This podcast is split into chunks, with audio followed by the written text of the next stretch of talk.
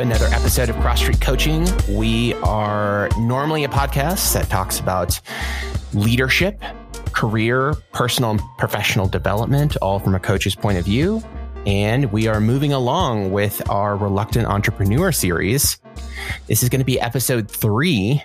And if you haven't caught our previous two episodes, Reluctant Entrepreneur is kind of our flavor of what the modern entrepreneur is. It doesn't kind of fit into traditional molds. This week, we're going to be talking about money, cashola. Money, money, money. money. So, Diana, this is something that you wanted to bring up pretty early in on our series here. What are we going to learn about money today? Yeah. Well, I think one of the thing important things to look at is the fact that it's not just money. It, people have a relationship with money. There's all sorts of values and scarcity and abundance and beliefs. And our relationship with money is often very complicated historically, whether it's in your family or in your business. Um, so if someone is looking to, I, I think conversations about money benefit everyone. You know, it's like one of the leading causes of why couples divorce, um, why businesses fail. So, you know, it's a very important topic. So I think it's just good to examine whether someone is pursuing the entrepreneur life reluctantly or not. Uh, this is something I actually coach around and speak around quite a bit. I think it's really important to have these conversations. So I guess some of what is going to be learned today is just seeing the complexity of it. And then hopefully we unpack some of those things and people listening ideally walk away better equipped to have some of these conversations or or look at the ways that their relationship with money might be influencing them in ways that they're not even aware. Yeah, we started to dissect what the reluctance of the reluctant entrepreneur is. And last episode, it was a lot about risk. And money is a huge, if you take a look at what feels risky, money is a big, solid piece of that pie. Yes. And I do think that as things get a little bit more clear, as we start getting into workplaces where talking about salary and being open about pay bands and things of that nature become a little bit more commonplace in the workforce, it's still, there's still a big taboo on it, mm-hmm. a personal taboo right? It's not like everyone starts going around with their friends and just say, "Hey, let's uh, pour a glass on. Let's talk about how much money you have. How much money you have. Let me tell you how much money I have." That stuff yeah. feels like weird, and yeah. there's this uh, secondary kind of ick factor, especially if you have it and other people don't. There's that that component as well. And if you don't have it, then there you have this weird kind of resentment relationship with the people that do. Yeah there's a lot of emotion here, lots of shame. Um, there's judgment, you know, the, whether you have money or don't, there's judgment on both sides. Um, it's, it's very, it's very complicated. And then there's also cultural components in there as well. So, um, cultural components with your upbringing, whether that's the country that you're from or um, the religion or um, gender. You know, there's there's the whole kind of from a diversity, equity, and, inclusion perspective. There's also this also gets even more complicated. Like for example, um, women, at least American women, are more socially conditioned to not have these conversations. But when we look at like the wage gap, that you know how much of the wage gap is because women are maybe not negotiating. And you know some studies say that people don't have the same response to how women nego- negotiate versus men. And it's you know not to not to oversimplify and just say oh it's these two genders and you know this gender does this and this gender does this. But there's there's such a complexity of layers in relation to money. And i'll just say for me personally some of some of what I realized in my own journey and kind of looking at, you know, one of the exercises people can do related to finances and gender, and uh, you've taken that Hawthorne Union class as well, is look at like, what's my money story? So, what things from your upbringing have uh, impacted your relationship with money? And for me, both of my parents at some point were educators. And so there was a humility, right? You work really hard, you make a difference, you do work that makes a difference you don't necessarily have a lot of money or the money to pay for everything. And there was a point in my life where I was friends with entrepreneurs and they were both entrepreneurs. and they they were very well off. And I realized, you know what, if I have this belief that people with money are greedy or I don't know or respect anyone with money, then that's a limiting belief. So that's some of where we get into it from a coaching perspective. Limiting beliefs just feel like the truth. We don't actually realize that it's a belief. And so the complexity of how people feel and react with money, oftentimes they just think is real. Yeah, it's funny because that's the first thing I thought of is the first split, not just between those who have it and those who don't. If you're doing a cross sectional, right? So you're doing the little mathematical grid and I'm making like the little plus sign with my hands here. The, the secondary kind of divide is really gender. And if you think about that historically, that comes from the type of work that has traditionally done in America, but we're, we're a long ways away from making Model Ts, you know, in in the, over by the Great Lakes and stuff. We don't actually produce a whole lot of manufactured goods here in the US anymore. A lot of our work is service work. And traditionally, if you go back 100 years ago, right, service work was very much tied to gender divides, which is who takes care of the house, who takes care of the kids. And now here we are in 2022 and the ripples and echoes of those mentalities on what is soft work versus what is like hard labor still kind of kind of impacts us to this day. But as further as we go out, a lot of our work is like software engineering or it's customer ser- it's service work, right? So that's that to me is the first kind of dividing line between those who have and those who don't is whether you look at it is if you're a man or a woman. Well, I think what's interesting too is that um, if you know some of some of it is also negotiation so these these statistics are old so i i don't have the kind of updated version of them but something like you know 80% of men are more likely to ask for a concession or a salary increase than a woman 80% of people who ask for a concession get one. So the thing is, is that, and, and this is for Americans. I, you know, I, I know that like different countries may have different mentalities in this way. Um, but it, it's looking at if you and I walk into the same negotiation and you ask for a concession and I don't, then you potentially have more sick time, more leave time, more, you know, things like that. Now, some people talk about the wage gap as women, you know, if they've chosen a child rearing path um, or taken maternity leave or things like that, they may have less time in the workforce. Um, at the same time, you know, if if people tend to not respond well when women are asking for more money or it's not a kind of nice thing to do, like nice girls kind of don't get the corner office kind of thing, um, then that's going to impact our salaries going in, what we even ask for in an initial negotiation, how often we ask for a raise. So for me, it doesn't mean that there's not people in rooms somewhere kind of trying to keep the wage gap alive. But at the same time, I think a lot of it is, you know, related to the episode we talked about with risk, how comfortable are people asking for things? How receptive are are people to when they ask? So some of I guess what we're talking about too, um, in addition to money, is also its confidence, its sense of self, its ability to kind of sell yourself as a um, as a product, as a service, which I think is important in a kind of corporate setting when you're trying to climb the ladder but then when we transition over to the entrepreneur life, it becomes even more difficult. People may undercharge or undervalue, or if people say your service is too expensive and they don't want to buy from you, then money, I think, you know, as we look at risk, there are other risks that would probably stop people from being an entrepreneur. But I agree, money is probably, at least from my perspective, the biggest one. I, it totally is. It totally is one of the the biggest factors because just connected to everything we've talked about before risk, Maslow's hierarchy of needs. These are driving forces to your quality of life. Mm-hmm.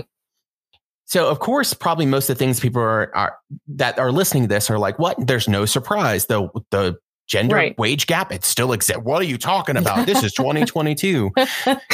so, as we've had data and both working directly with clients, because it's it's very interesting because for as many as many female professionals as I know, there is still a difference in attitude towards confidence as far as how confidence is exuded.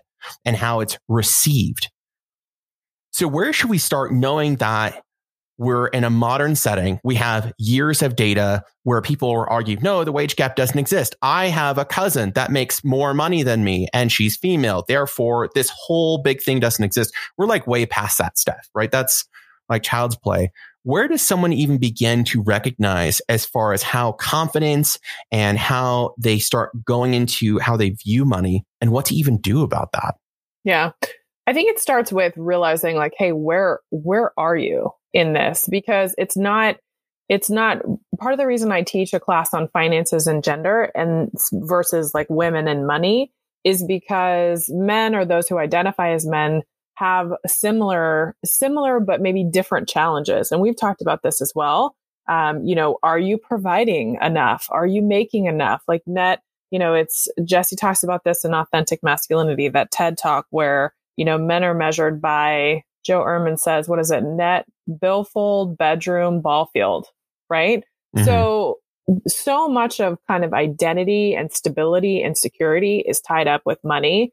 And then also a lot of times in partnerships, be they business partnerships or individual, uh, sorry, romantic partnerships or family relations, people don't talk about it. There's a lot of shame. Oh, you're spending too much um, we can't afford that or you know and then you'll have you'll have businesses and relationships that end that the other one of the parties maybe didn't realize that they were spending in a non-sustainable way so i mean in my opinion it has to start with your kind of break even how much if you if we look at it from an entrepreneurial perspective um, from an entrepreneurial perspective it's like how much money do you need to make sure that you're that you're breaking even, that you you may not be making a profit just yet, but you're not kind of going into debt. And then beyond the kind of break even, what are your revenue streams and what are the different ways, be it speaking, you know, clients, things like that, that you're bringing in money. So that's the very kind of tactical and practical approach. Like, how much money do you need? How much money are you making? Looking at that.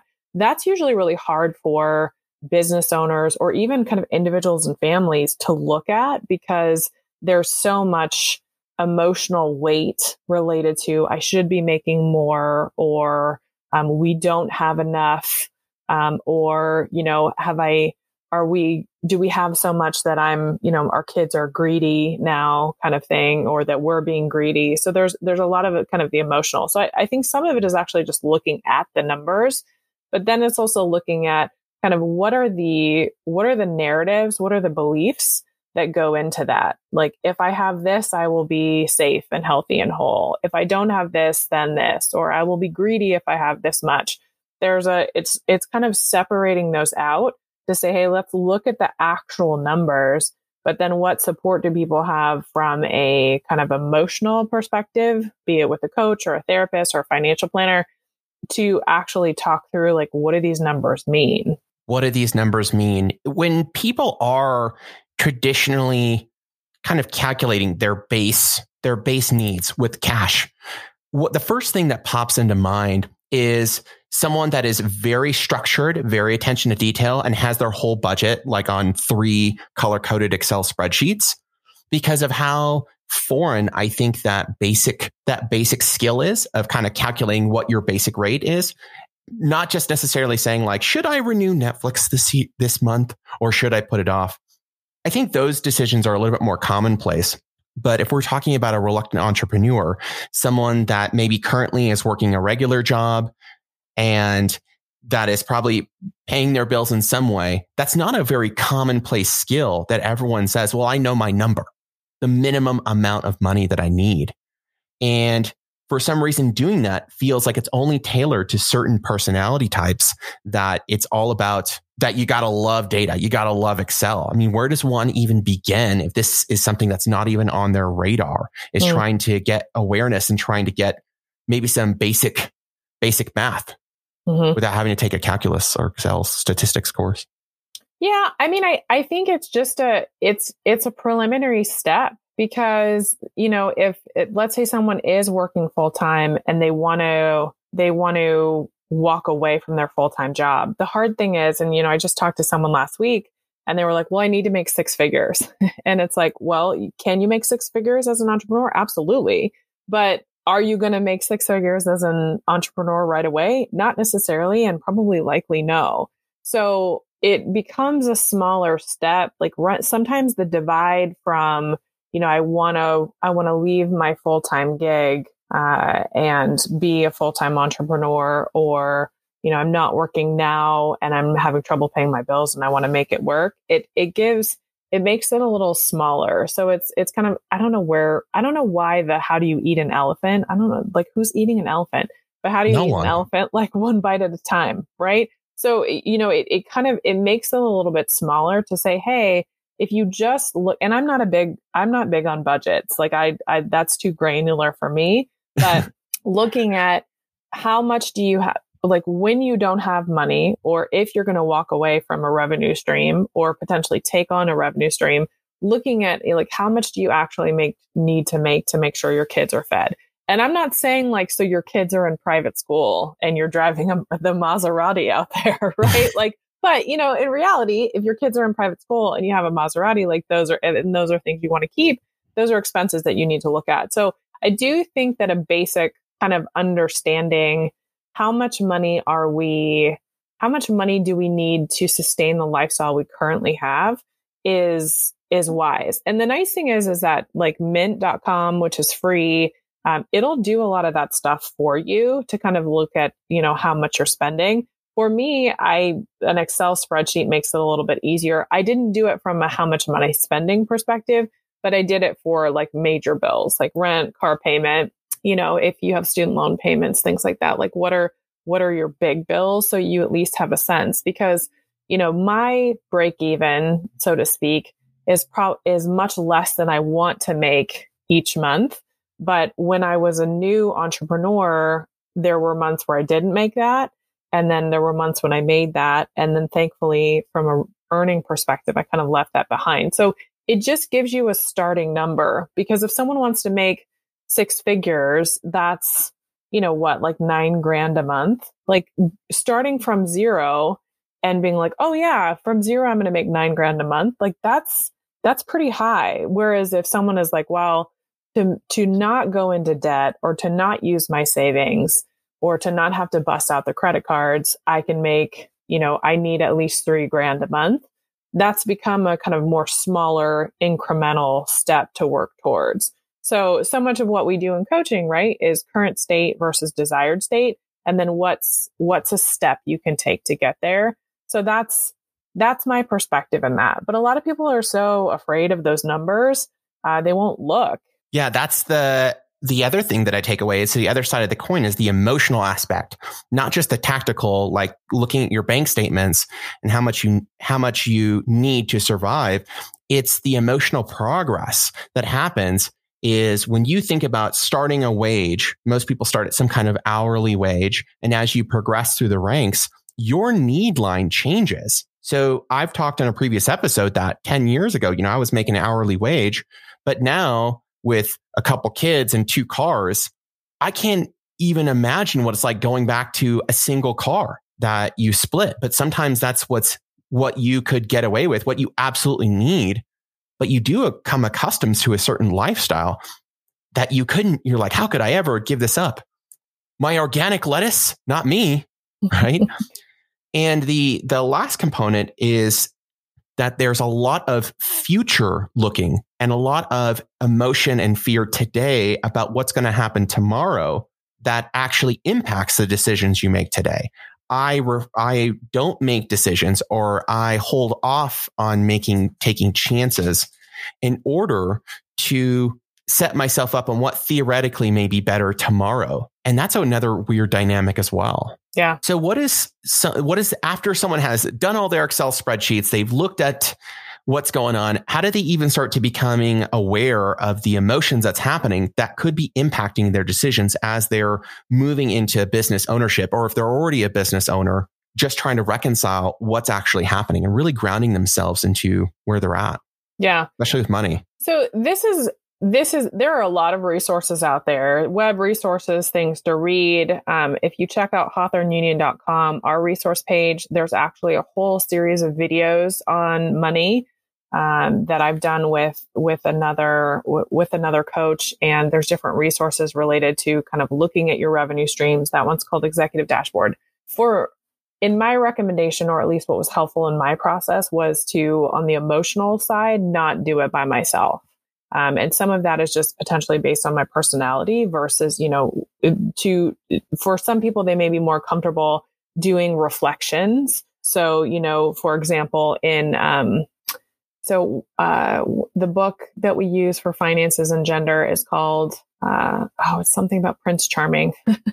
I, uh, it's bar- by Barbara Stanny. It has something to do with with uh, Prince Charming, and there's exercises in there. So the thing is, is a lot of these books, whether it's Suze Orman or Barbara Stanny or you know whatever if there's someone on a podcast or even, you know, you can even go to the library and open up a bunch of these books. A lot of them will have reflection questions like, what's my money story? What's coming up for you?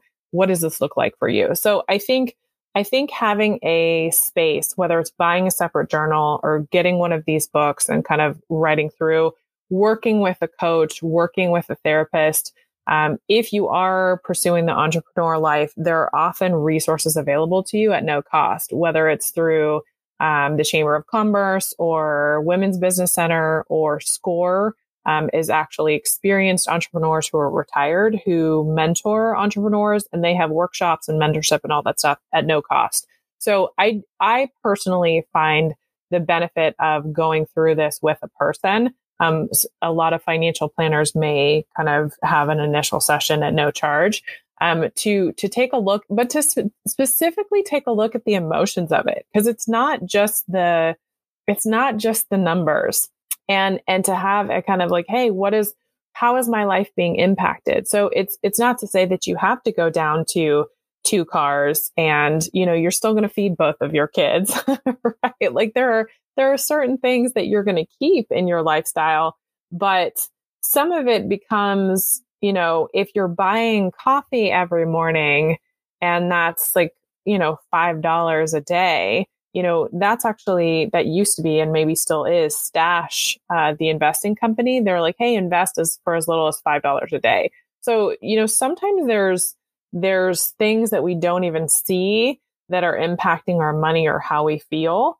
Um, and and I think talking to your spouse or business partner or your family or your kids can sometimes be pretty difficult. I do think talking to your kids about it can be helpful. And there's books out there, whether it's library or you know ordered about like how to talk to your kids about money. But but sometimes actually just helping them with the education, helping them see, you know, that metal and paper, we put a lot of symbolism on that. yeah, we do. we put a lot of worth in it. And those those narratives and kind of operating systems are running in the background whether or not we're conscious of them. So, you know, I think some people are so afraid to look that they won't even look.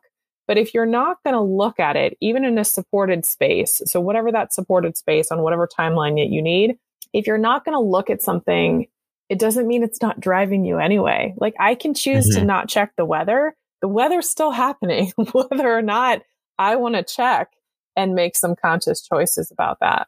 What's so funny is that the best example I have of this, because for me, when we first started talking about emotions, you think about these very super strong emotions, like I need this and I have to have that, or I'm afraid of that. Is this goal, this goal workshop that I've run probably four or five times around town locally here. And I think the second time I ran it with a, a maker space, like a co-op makerspace actually with uh, Eclectica. They were um, a previous, the two owners of Eclectica were on the podcast last season.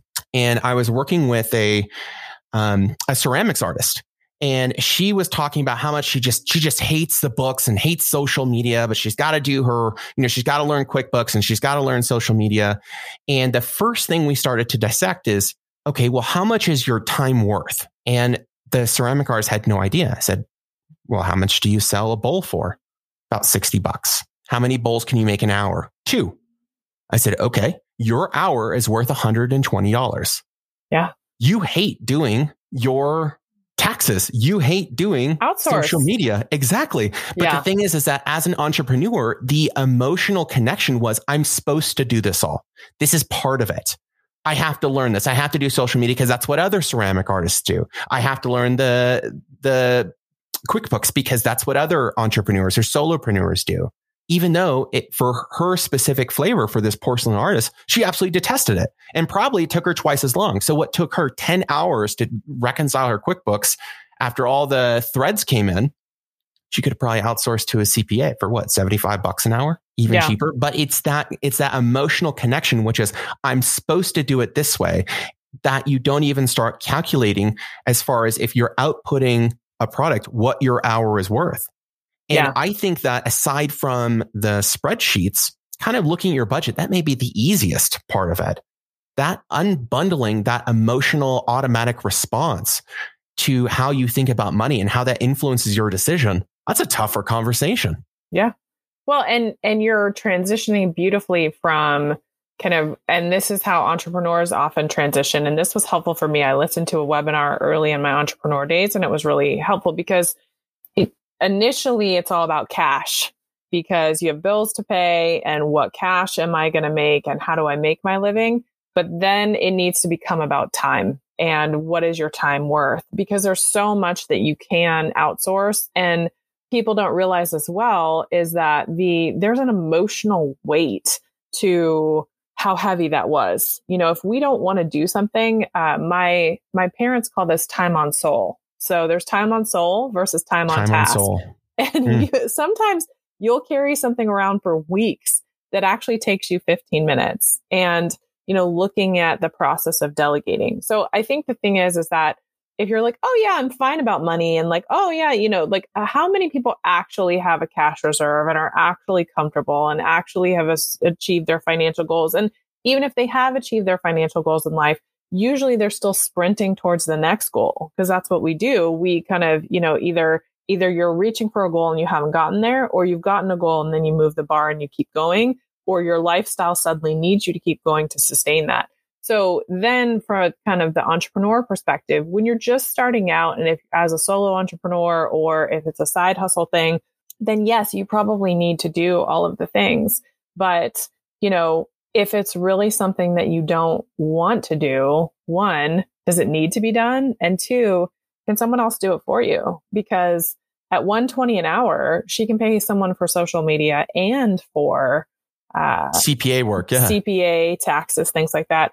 Or, you know, if you even think about it, like your lawyer may charge more than you, but not getting paid because you didn't have a, a contract correct or, um, you know, getting caught up in someone else's legal fees because a lawyer didn't check it. Like that's their time's definitely worth it. Yeah. right? So, but I think that that tie, the money's tied to worth because so much is so much. And this is where I think identity comes in is that money is often directly correlated with worth and what someone thinks they're worth. Um, and so that that's part of where all the kind of emotion and the doubt and the insecurity come from. And collaboration is a huge component. And it's not necessarily always saying that you have to outsource and lease everything, especially when people are starting out. But can you partner up with other people that share maybe some of your problems or share some of your concerns or where you're at. I mean, that's where networking groups can really come in handy. And if there's not anything local, shoot, there's communities of coaches, there's communities of, if you're creatives, communities of creatives. And that's where really leaning into that. And it's not just learning from like, well, take it from me. I've been doing this for 30 years.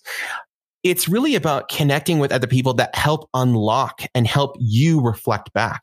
It's very coaching kind of way of looking no, at it. No, but it's it's true, and that's one of the biggest values of coaching, but specifically group coaching, is mm-hmm. because mm-hmm. usually people think that they're doing it like they're they're like, oh, I'm the only one.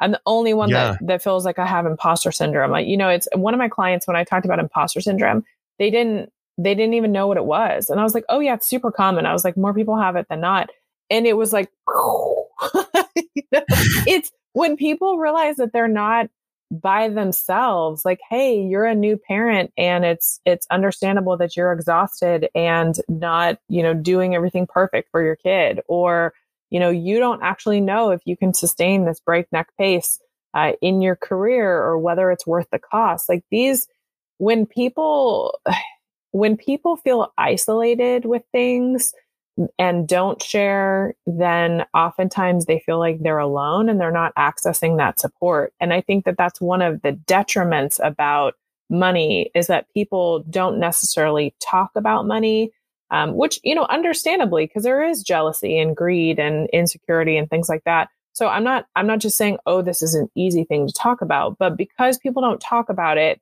and then that turns into like, oh, well, I'm probably the only one who struggled to pay the bills or, oh, I'm probably the only one that's done this. When, you know, if we, I have a, I have a, a coach that I used to work with and it's so great because now she calls credit card companies to get the annual fee waived. I'm like, oh yeah, do it. Right. And then if you, I don't know if people know this, but it's like, if you ever make a late payment and it's an accident, right? It happens. If you call and you're like, oh, I'm so sorry, you know, is there any way you can waive that fee? Most of the time they will you know and and this is but there's so much shame there. I'm like ah i don't have enough shame that you can't waive a $35 late fee just because i was crazy busy and i didn't realize i didn't pay that bill. But that level of confidence and asking you know the there's so much kind of oh i'm the only one facing this or no one can know i'm facing this because they think i'm a failure and then people just they're all locked up yeah, there's that kind of the automatic automatic response on, oh, well, they'll probably say no. So I won't even ask mm-hmm. for a credit card company when the credit card company works for you. You yeah. we pay them. Yeah, pay them exactly. They make so much money on us. You know? and the same thing goes with when when looking for collaboration, we realize, well, my problem is probably so complex, no one can answer it.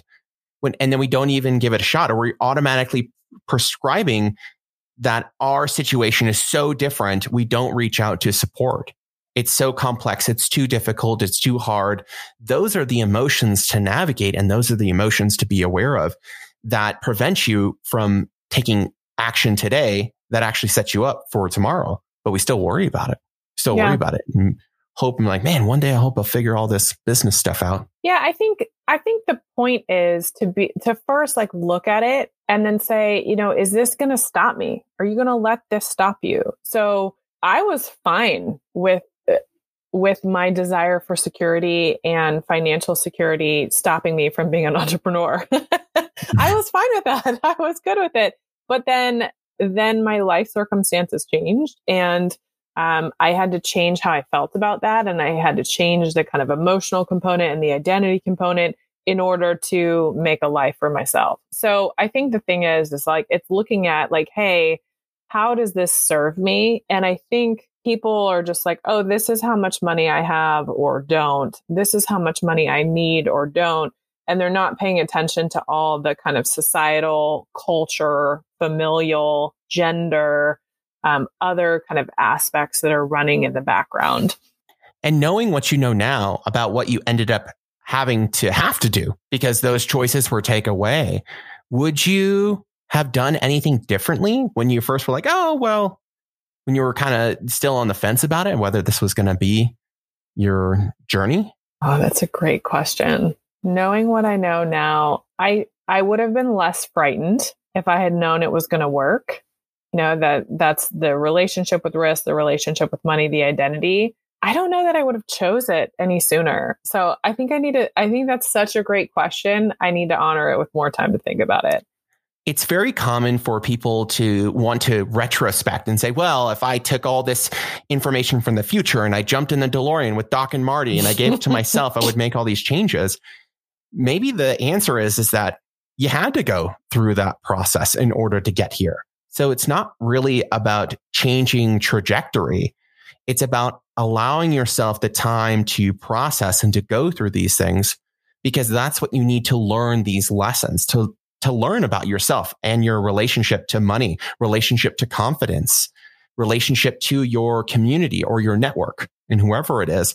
These things don't happen overnight. And so whether or not you get it right or wrong, sometimes that's okay especially when it comes to something as essential as paying the bills. Yeah.